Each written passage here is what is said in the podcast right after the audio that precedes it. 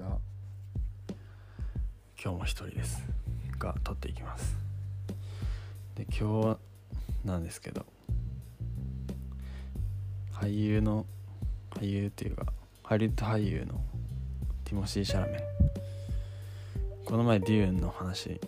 でも散々話したんですけど、ティモシー・シャラメ僕好きなんですよ。もし知らない人いたらティモシー・シャラメって検索してもらえるとめちゃめちゃかっこいい俳優出てくると思います。で、ティモシー・シャラメがかっこよすぎるんですよ。年齢はにじゅうろくで、身長がひゃくななじゅう後半ななじゅうはちぐらいだったと思うんですけど、とにかくかっこいいと、もうとにかくかっこいいっていうだけの話です。なんでティモシー・シャラメの映画見てください。ちょっと前にえっとメットガラっていう防具雑誌の防具のが主催してるファッションショーというか、まあ、まず祭典みたいなのがあるんですけど、メットガラっていうあのもう世界各国のスターたちが集まってまあいろんな衣装、素敵な衣装を着て集まるっていう、それにティモシー・シャラメ出てるんですけど、めっちゃかっこいい、めちゃくちゃかっこいい。全身白でまとめてるんですけど、まあこれも前話したんですけど、それもかっこいいんで、ぜひメットガラティモシー・シャラメで調べてください。で、まあ、俳優なんで映画の話なんですけど、ティモシー・シャラメは結構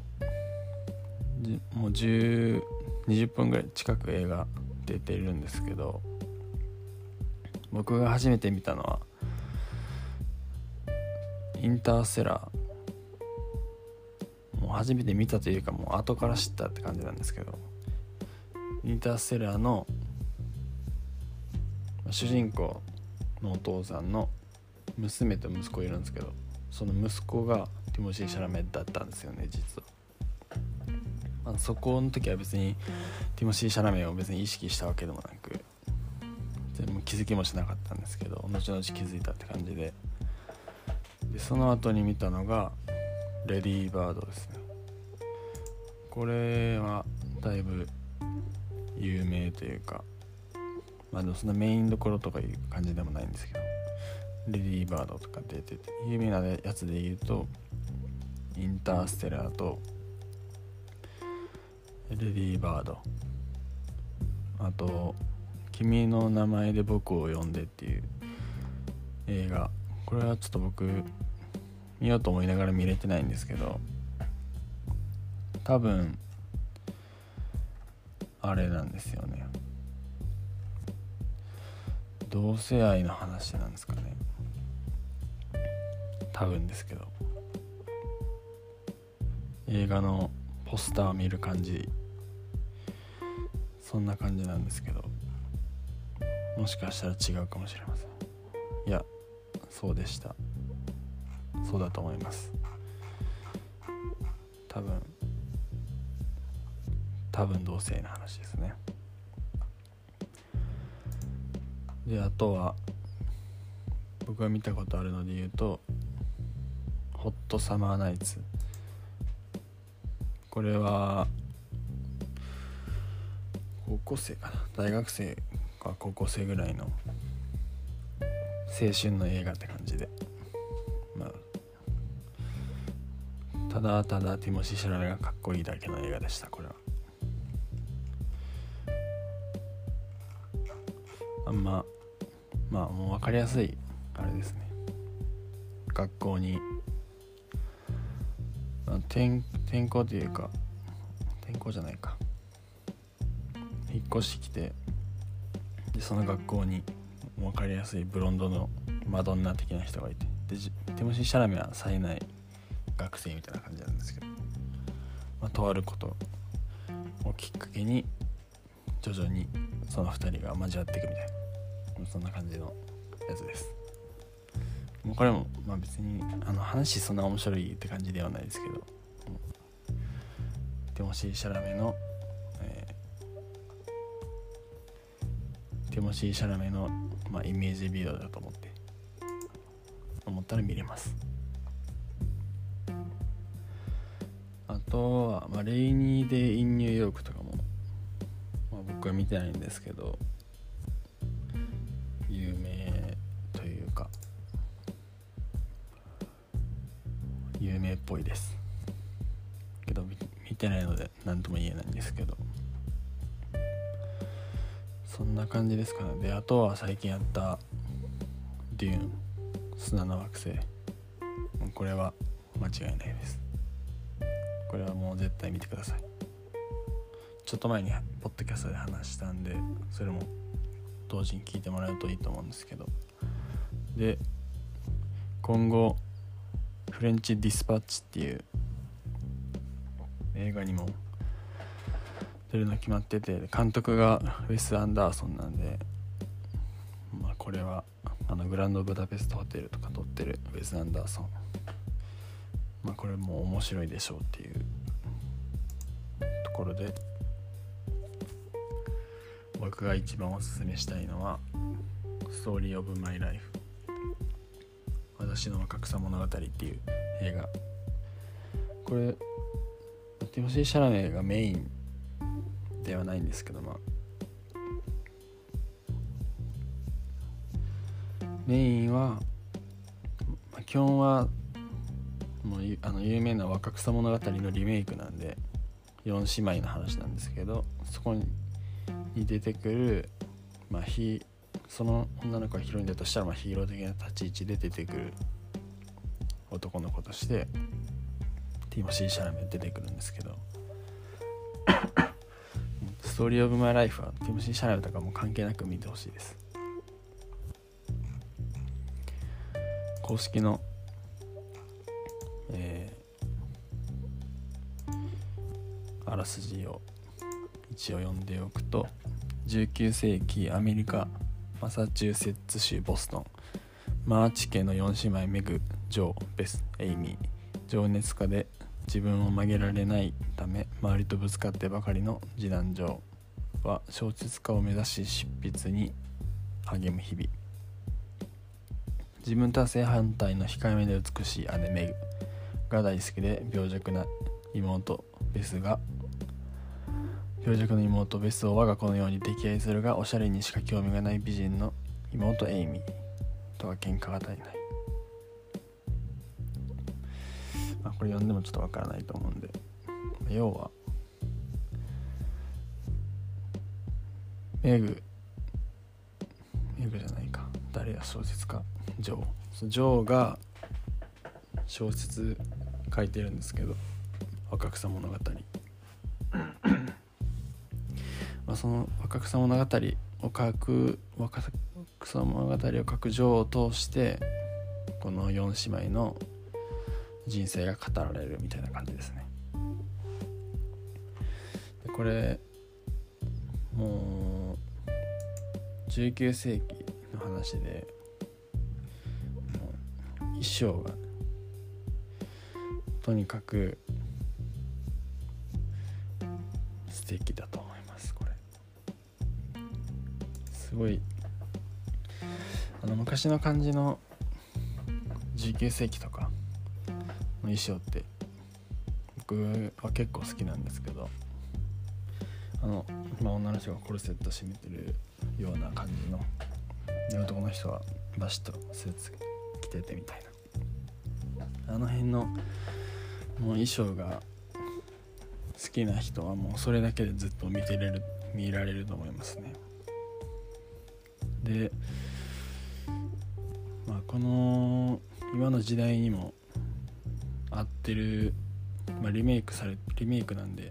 そういう今の時代に合うように多分リメイクされてると思うんですけど、その当時ってまあお金持ちとの男性と結婚してすることがもう一番の幸せみたいなこととされてて、でそのよん姉妹もよん姉妹というかここに出てくる女の人もの、まあ、おばさんとかにも早く結婚しなさいとか言われたりして、けどちゃんと自分たちのやりたいことを通す人もいれば通さない人もいるんですけど、それぞれの生きたいように生きる、自分なりの幸せを求めていくっていうところが見れるんですよね。それぞれ長女あ俳優の紹介しなかったんですけど、よん姉妹の長女がエマ・ワトソン、次女がシア・シャローナン、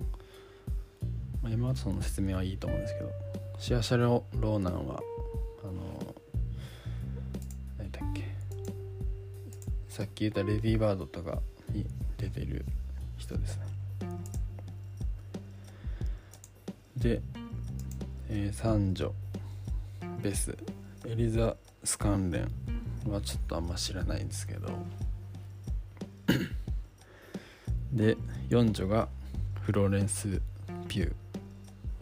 ローレンス・ピューは最近だったらあれですかね、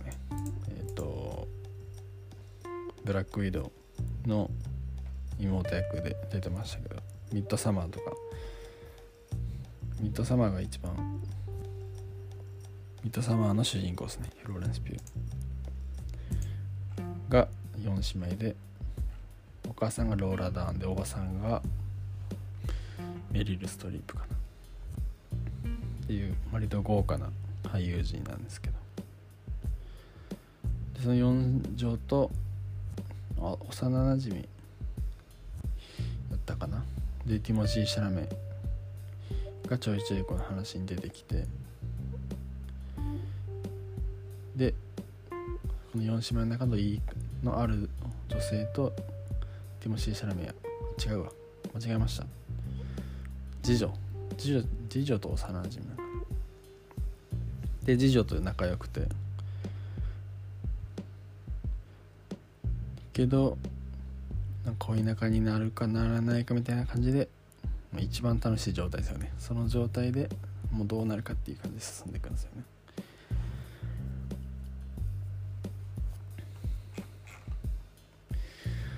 自分でも何言ってるか分からなくなってきたんですけど、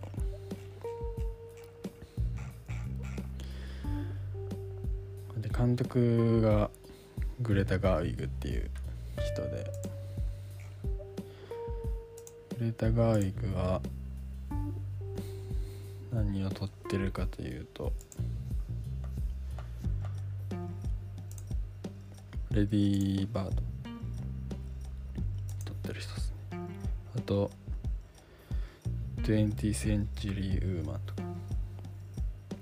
割と女性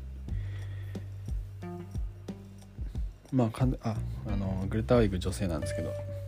女性を描く映画が多いのかなっていう、多いし、やっぱ女性ならではの撮り方みたいなのがしっかりある。俳優もやったりしてるんですけど、そういう監督ですね。まあこの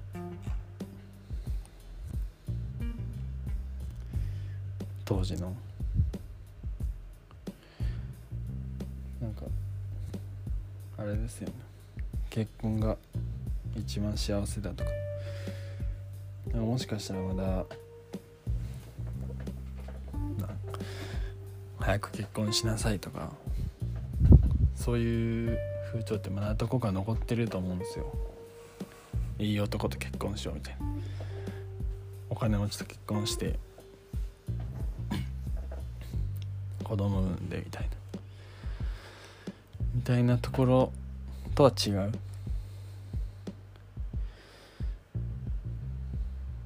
性としてしっかり自立して生きていくみたいな、まあ今の時代っぽいとかいうことを言うのも良くないのかもしれないんですけど、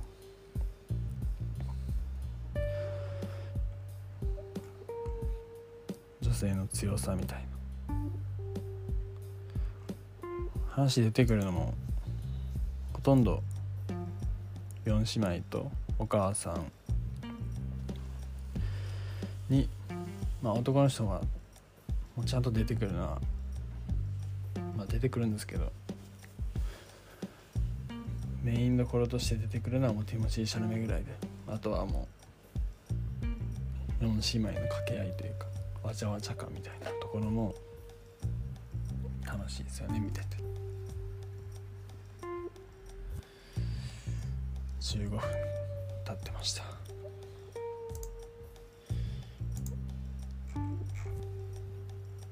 まあ結論はティモシー・シャラメかっこいいっていう感じです。